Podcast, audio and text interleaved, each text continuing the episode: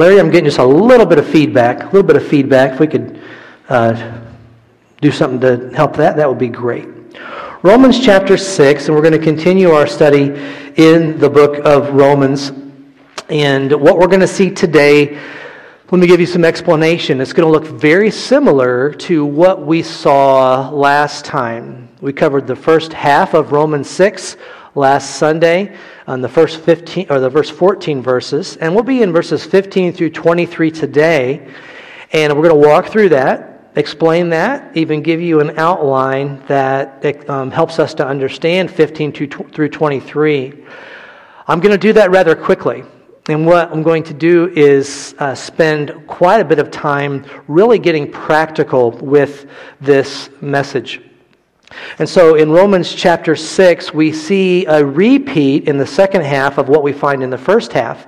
And I have found that repetition can be very, very helpful for helping us to learn a good lesson. I, at an early age, was introduced to that lesson of repetition on a drive to winter camp when I was probably going into the ninth grade, or in the ninth grade, I should say, during the winter time. I uh, went to a Christian camp, and I can remember my pastor, his name was John Davis. He drove us up to winter camp. There was a group of us and just guys up there. And I sat this morning and I tried to remember how many details, how many memories I have from that trip to camp, and I have five. There are five things that I can remember from that. I think it was a two night and three day time away from my home at camp. One of them is a vivid memory, and one of those memories that's vivid I'm going to share with you. Because my pastor previously had been a youth pastor for several years. He had learned that a camping experience can be ruined by young people if they have a crummy attitude. And so there was something that he repeated several times on the way there, and then when he was dropping us off. And for me, it sunk in. I'm not sure if I remembered it much that week. But what he kept saying was this Hey, guys, whenever you get up there, whatever you're doing, remember, your attitude is your choice. And then a while longer on the trip, the drive up, he was driving the van, he'd say, Your attitude is your choice. And then before we got out of the van, he'd say, Hey, guys, I want you to remember something. Your attitude is your choice. How amazing that he, so many years ago, would do that. And of course, he had experience with teens and teen boys in particular that possibly had a crummy attitude. Now, is that true? Shake your heads. Is that true that your attitude is your choice? True or false? Yes, it is. But we know that some inexperienced young people might want to blame something else. I have found that every one of us, without exception, has a blame thrower, if I can use that expression. We like to blame someone else or something else. And so he was letting us know right off the bat no matter what's going on around you or who is around you, your attitude is your choice. As we look at God's Word today, I'm going to repeat something, and I'll tell you that phrase in just a little bit, and I'm going to ask you to repeat that phrase. And it might be that down the road you'll say, There was a sermon preached years ago, and I can only remember one thing from that sermon. I'm going to try to drill a line into you that I think will help you when it comes to this area of fighting sin. I've entitled this sermon, Freedom from Sin Fact or Fiction. We understand that we can apply the same principle about choice to the, to the sin that sometimes we give into. There are some people that will say the temptation was so strong, I had no choice. There are some people that will say, well, that's just, that's just who I am. Well, that's just how I'm built. I'm built that way, so get used to it. And that can be a problem. So I want to let you know right off the bat that when we sin, it is a choice that we are making. We find that established in verses 15 through 23 of Romans 6. Now, as I studied through this, I was trying to think who is this sermon going to be helpful for? And I know you guys are coming out, and hopefully everybody gets something out of a sermon. We try to make it very applicable. But with all the practical applications we're going to look at today, I think there's going to be something that everybody can benefit from from our time in God's Word today. Specifically, some individuals, and this is a little bit hard to say, some individuals that are experiencing pain in their life may be problems in their marriage. Perhaps they're having some problems with family, maybe raising kids or with kids that are away, and there's problems that are going on there. Individuals that are not serving God with the gift that He's given them because of one reason or another, these are all people that I think will benefit from our time in God's Word today. I'm not saying if you have marriage problems that it's only your fault. I'm not saying that if you're having problems with your family, that it's just you. We all know that when you get different sinners involved, there's all kinds of different problems that are coming into that situation.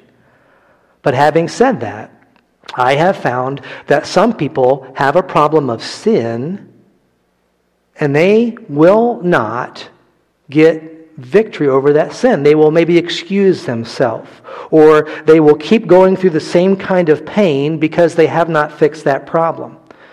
The other kind of person this might apply to, and of course, nobody's going to point at yourself here, but you might think of somebody, is the individual that says, That's just how I'm built.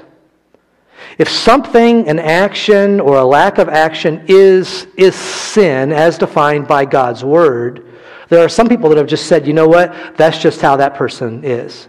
That's just how they are, so you've got to accept that.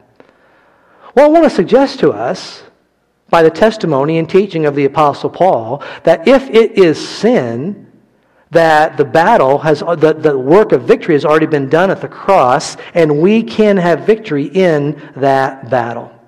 So, what we're going to see in God's Word today is that sin cannot change your relationship with God, but sin can affect your fellowship with God. And so that's why it's so important for us to get a handle on this. And also, as I have already alluded to, we're going to see that when the believer sins, it is their choice to do so. And some of you don't like to hear that, I know. So when that sin comes, you have to point the finger at yourself.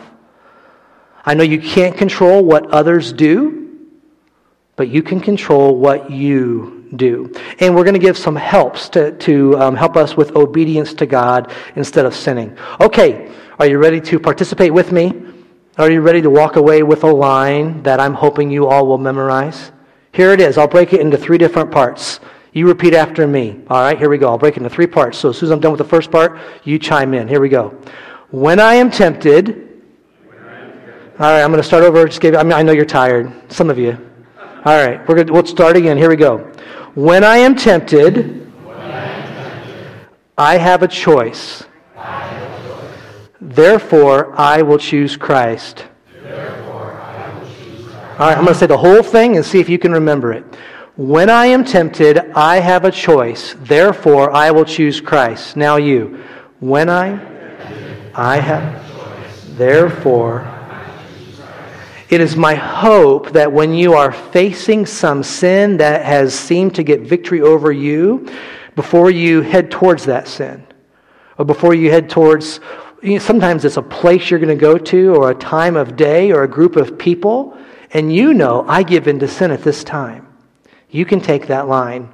When I am tempted, I have a choice. Therefore, I will choose Christ. So go ahead and look in Romans chapter 6 here. And as I said, we find basically a big repeat. We started last week with verse number one, was asked a question What shall we say then? Shall we continue in sin that grace may abound? God forbid, is what the King James says, or by no means in the ESV. Our first verse in, uh, in, in our text today, verse 15, asks a question. And it sounds very similar. Look at it. What then? Are we to sin because we are not under law, but under grace? By no means. We find a good summary of all of the first 13 verses of Romans 6 in verse 14. Look at verse 14 with me. For sin will have no dominion over you, since you are not under law, but under grace. So, we're going to get to some practical applications about how you can get victory over sin when you're in the battle, but we have to go ahead and say what the text says first. The text says that sin has lost at the cross. Sin cannot have dominion over you. You used to have to serve sin, but now you don't have to. Now you can serve Jesus Christ, which brings life. And that verse 14 isn't a bad summary of our text today, but as we'll see today, we're going to add in the word slavery. The word slavery, which always, when we hear that, is a very negative connotation. But as we'll see, we, every one of us is going to be a slave to something. Before we had no choice, and today you have a choice. And so, verse, verse 14 of chapter 6 is not a command, it's a promise. So, we don't find the practical stuff, what to do, in chapter 6 here. But instead, we find a promise of who we are. Now, let me go ahead and read through our text, and I'm going to give you some points if you're taking notes for how you can break this down, and then we're going to jump right into the application. Um, let me go ahead and give you the first point. The first point, number one, is the confusion. The confusion. And we find that in the verse that we just read, the first half of verse 15. Here's the confusion. What then? Are we to sin because we are not under law, but under grace? That is the confusion there. Similar to the question that is asked in verse number one. And what we need to understand is, is that no follower of Jesus Christ, as they are growing in their relationship, is going to come to a situation where they, where they can choose sin, and they're going to ask that question. So, what I'm saying there is no mature believer is going to be walking up to a time of temptation and kind of say, I'm pretty sure that I've got a get out, get out of jail free card in my pocket. Let's go ahead and jump into this sin. What, what I've learned about God is that He's forgiving. So let me go ahead and continue with this sin. Nobody who is growing in their walk and has reached a level of maturity after a while is going to say, Can I keep on sinning? That's the confusion. Number two, we find the correction. The correction starts with those last three words in 15 and goes through 18. So, shall we continue in sin? By no means. Do you not know that if you present your, yourselves to anyone as obedient slaves, you are slaves of the one whom you obey, either of sin, which leads to death, or of obedience, which leads to righteousness. But thanks be to God that you who were once slaves to sin have become obedient from the heart to the standard of teaching to which you were committed. So there is the correction. And there's where we find him bringing that idea of slavery in. Before salvation, an individual was a slave to sin, they had no choice. After salvation, we are slaves to righteousness, slaves to Jesus Christ, but God does not make us robots where we automatically obey. Does that make anybody else sad when I say that? Has anybody here just wished that you did not struggle with sin? That you were a robot and would not um, have that problem? I know I've wished that. I'll ask myself the question why is this so hard? Why is this so difficult? Why did he give me a choice? It kind of reminds us of going back to the Garden of Eden, and God put a tree in that garden, and He said, Don't eat from this tree. Has anybody here ever thought, why did God put that tree there? God wanted Adam and Eve to choose Him, to love Him because of who He is. And God wants you, even though that temptation is still there, we're still, we still have the presence of sin all around us and we are tempted just as Christ was. God wants us to choose to follow him. But we're only going to have one master. Matthew 6:24. No one can serve two masters, Jesus said. For either he will hate the one and love the other, or he'll be devoted to the one and despise the other. So if you are born again, Jesus is your master. You are not wedged in between, between the devil and Jesus. Next, we find the challenge, the challenge in verses 19 through 22, where it says, I am speaking in human terms because of your natural limitations. For just as you once presented your members as slaves to impurity and to lawlessness, leading to more lawlessness, so now present your members as slaves to righteousness, leading to sanctification. For when you were slaves of sin, you were free in regard to righteousness. But what fruit were you getting at that time from the things of which you are now ashamed? For the end of those things is death. But now you have been set free from sin and have become slaves of God. The fruit you get leads to sanctification, and in and its end, eternal life. So in this challenge, we find the contrast. He says, This is what you used to have to do. You don't have to do that anymore. He talks about the destructive part of what we used to do. And what we need to do is what I mentioned last week. We need to go back and look at the cross. So when you're thinking about sinning, when you're thinking about uh, giving in to temptation, be reminded of what Christ did on the cross. Be reminded that when the God the Father looks at you, he does not see you as worthy of getting into heaven by anything that you've done. It was the horrible price that Christ had to pay. That's what Jesus did for you. The picture I had come to mind this past week was it's a familiar picture of me sitting next to Jesus before God the Father with his arm around me and I pictured this past week when I choose to sin, looking down and seeing the holes in his hands. And imagine him grimacing a little bit when I sin because it's for those sins that he died.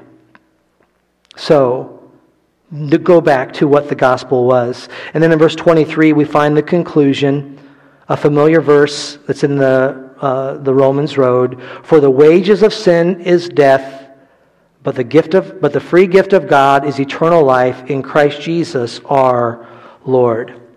And so we find the conclusion here. Now, I told you this is going to be very practical. So for the rest of our time, I'm hoping that something jumps out to you that you can use for yourself, or maybe you can give counsel to somebody else. I'm going to be reading verses from a different passage. Romans chapter 6 is not the practical. We will get into the practical. Anybody know where the practical starts in Romans? Do you remember? I mentioned it before. Romans chapter 12. Therefore, I present myself as a living sacrifice. And by the way, when we get to chapter 12 and 13, there's going to be so many applications, we're going to just have to slow down and walk through all those very carefully. But in Romans 6, we don't find that as practical. We don't find um, the specifics of what we should do. And so, this is why you need to have a habit of knowing God's Word. One of the challenges that I have on uh, at my workstation in my office that when it comes to shepherding God's people is what are we doing to give our people, our sheep here, our folks, a chance to have a good Bible knowledge? You must. There is nothing that can replace your own personal study in God's Word. And what you will find when you study, especially a lot of these New Testament books, uh, especially in Paul's writings, you're going to find that he starts out with doctrine and he ends with duty. It's a good way to remember. He starts out with what we should do, or, or, or what we are, what we are, and then he ends with what we should do. I'm going to give us some applications from Ephesians chapter 5. When I was walking through this and trying to find some practical applications, my mind went right to Ephesians 5 because it gives this choice. We should not do this, we should do this. We should not do this, we should do this. And from Romans 6, it is good to say the application there is the way for us to have victory over sin is asking the question who am I presenting myself to? Am I presenting myself to that old slave master, sin, or am I presenting myself to Jesus Christ? Or for our purposes today, who are you in tune with? Who are you in tune with? I was uh, sitting on my front porch recently, and there's a new sound on my front porch that I love. Just a few weeks ago, I, my wife brought a box in and I opened it up, and I had a response that everybody in my house remembers. I was very excited because she had bought some wind chimes. And they're not just, we didn't have any wind chimes before. And these aren't just any wind chimes, they're very nice. In fact, she said, Hey, would you read the story on the company of these wind chimes? And so I read the story, vaguely interesting. But what stands out to me is that it says right there, these specific wind chimes have been tuned to the key of C. So all the different noises that they make have all been tuned to the key of C.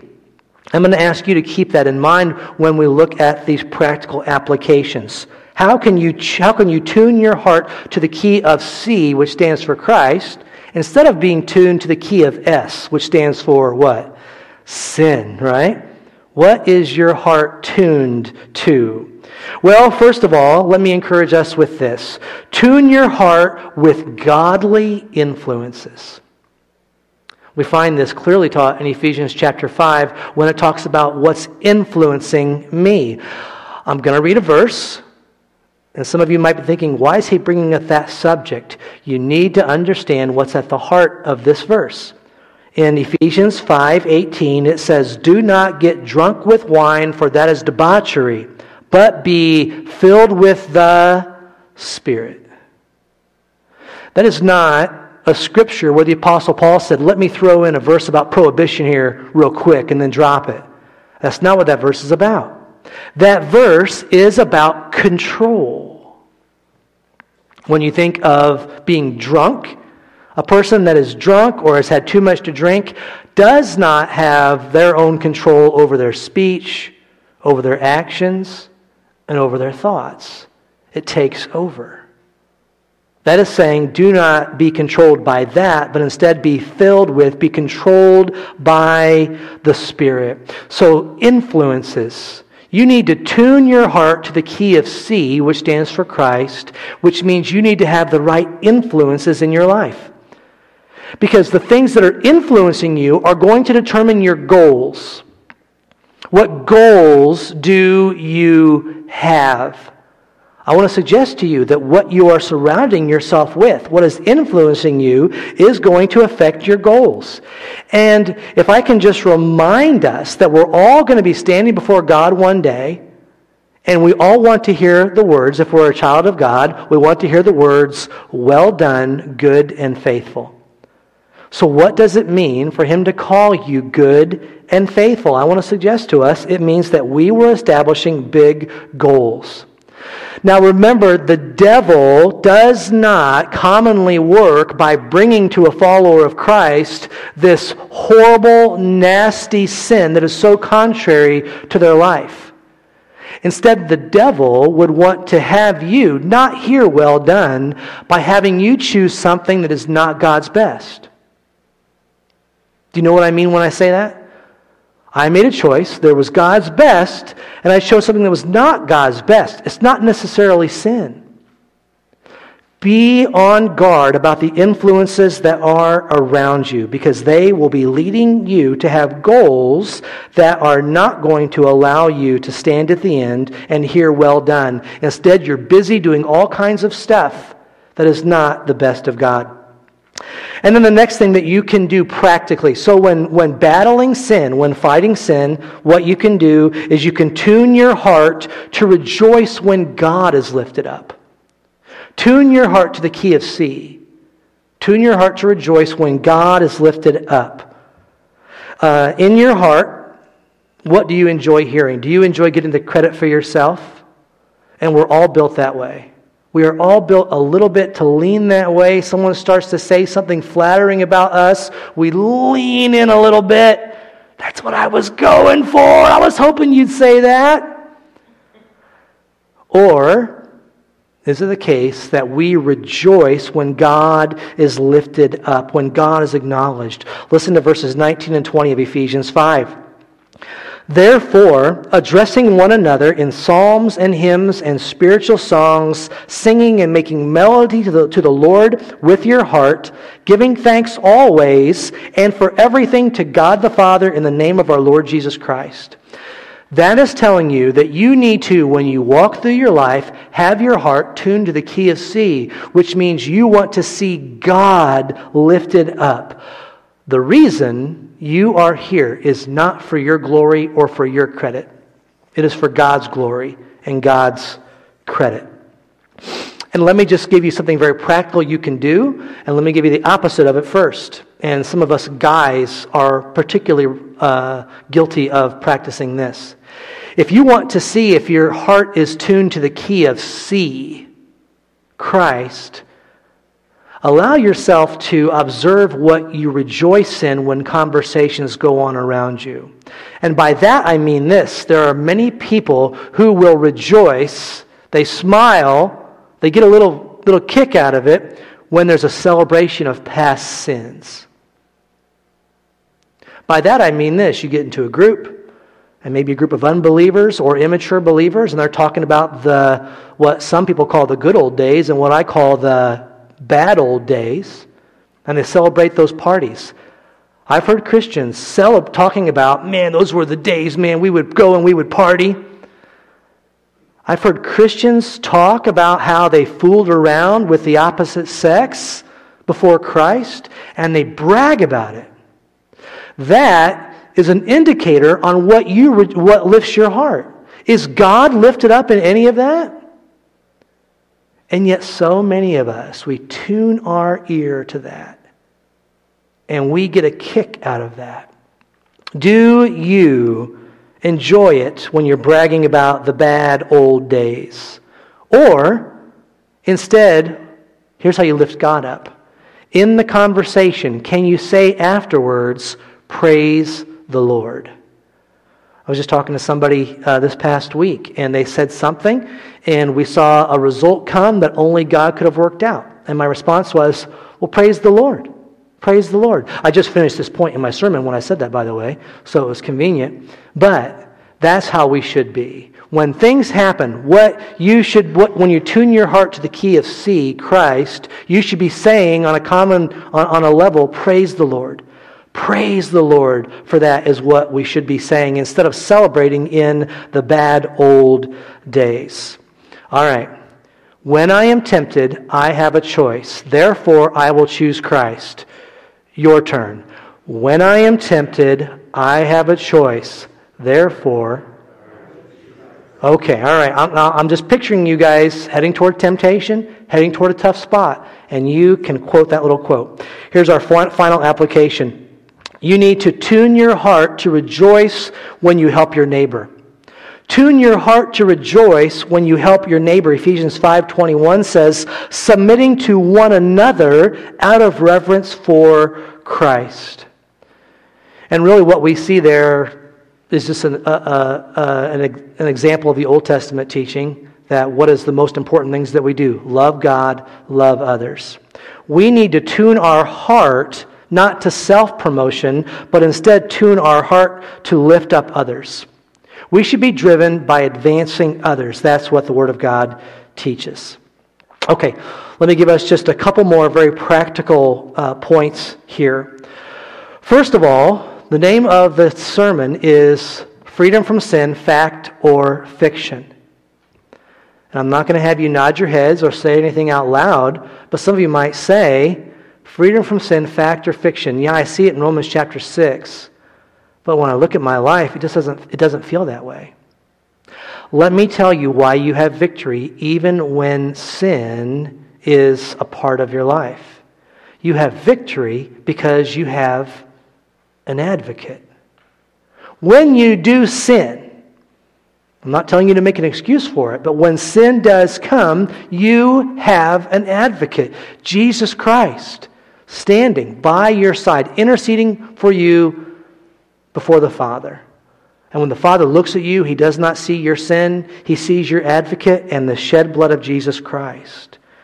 And so, what we find here in Romans chapter 6 if there is a repeated sin in your life, what you need to do is remember the foundation, Romans chapter 6, and then apply the principles. And we gave us some principles for that. Let me give you one more illustration, and then we'll sing a closing song. Um, how many of you have trained a dog before? Raise your hand if you've trained a dog. Okay, quite a few of you. All right. When you look at a dog that's been well trained, it's obvious there was time and effort, things were intentional. Those dogs have limitations. They have things that they're going to be pretty good about. There are some things that they have to learn, and there are some ways they have to learn them. If you are teaching a dog to have a treat right in front of them, but not to eat that treat until you say go. Has anybody done that before? You've trained a dog to wait? Okay, I see a few hands going up. You've trained that dog and that treat they love, and dogs are all about sleeping and eating, right? Uh, you've trained that dog not to eat that treat. If you look at that dog, if you've trained that dog right, you'll find something in common with every dog. You will never find a dog that's been trained and that's waiting who is glued on that treat. They're looking right down at that treat and they're waiting for you to say go. That is not where the dog's eyes are. Instead, where is the dog looking? He's looking into the eyes of his master. If you struggle with sin, you need to keep your eyes fixed on the master. Tune your heart to lift God up. Tune your heart to lift others up. Tune your heart to have the right influences. You and I, we have freedom from sin's penalty if we're a follower of Christ. There is no more wrath that can be poured out on us. It was all poured out on Christ at the cross. You and I, if we're followers of Christ, will have freedom from sin's presence someday. Anybody looking forward to that day when we no longer are surrounded by the presence of sin? But, according to the Apostle Paul in Romans 6, you do have freedom from sin's power today. Know God's word and understand that He has given you everything that you need to make the right choice. When I am tempted, I have a choice. Therefore, I will choose Christ. Last time. When I am tempted, I have a choice. Therefore, I will choose Christ. Let's pray. Our Heavenly Father, when we look to you, we understand that you have left us here in this world and that there is going to be a struggle. The flesh is still here. And Lord, we would ask that you would allow us to understand that you've given us all that we need to be obedient. We praise you that even though we live in a place where there's temptation and we're surrounded by sin, we praise you that you have given us the opportunity to have victory. Would you keep our eyes fixed on you? Would you allow us to understand that it is a choice and that we can choose our wonderful Savior, Jesus Christ, who paid the price for us? With heads bowed and eyes closed, no one looking around, I'm going to give you just a moment to pray while Anna plays through on the piano. If it's, if it's the case that you've never accepted Christ as your Savior, that means that relationship is established. We get a relationship with God by understanding that our sin is why Christ died on the cross, and He died so that we could be forgiven. And all we have to do is ask Him for forgiveness, and we become His child. If you've never done that, I would invite you to do so, even in the stillness of this moment. For others, it's very possible that you've had a sin that you've struggled with for months, maybe years, maybe even decades. I want to encourage you by the apostle or by the, uh, uh, the authority of God's word, you can have victory over that sin. It is a choice, and God will help you. Understand that you are not fighting for victory, but from victory. And ask God right now quietly to yourself, confess that sin to Him, and say, God, when I am facing this sin, this temptation, I will choose Christ. Take a moment to pray.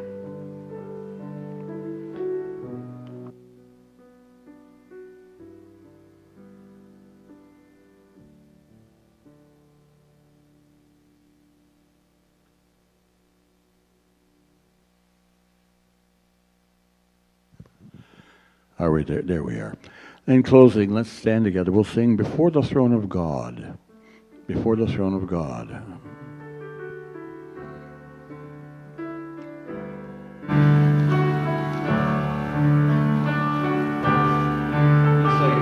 Uh, we're going to need different words because that's not before the throne of God. There we go. Okay.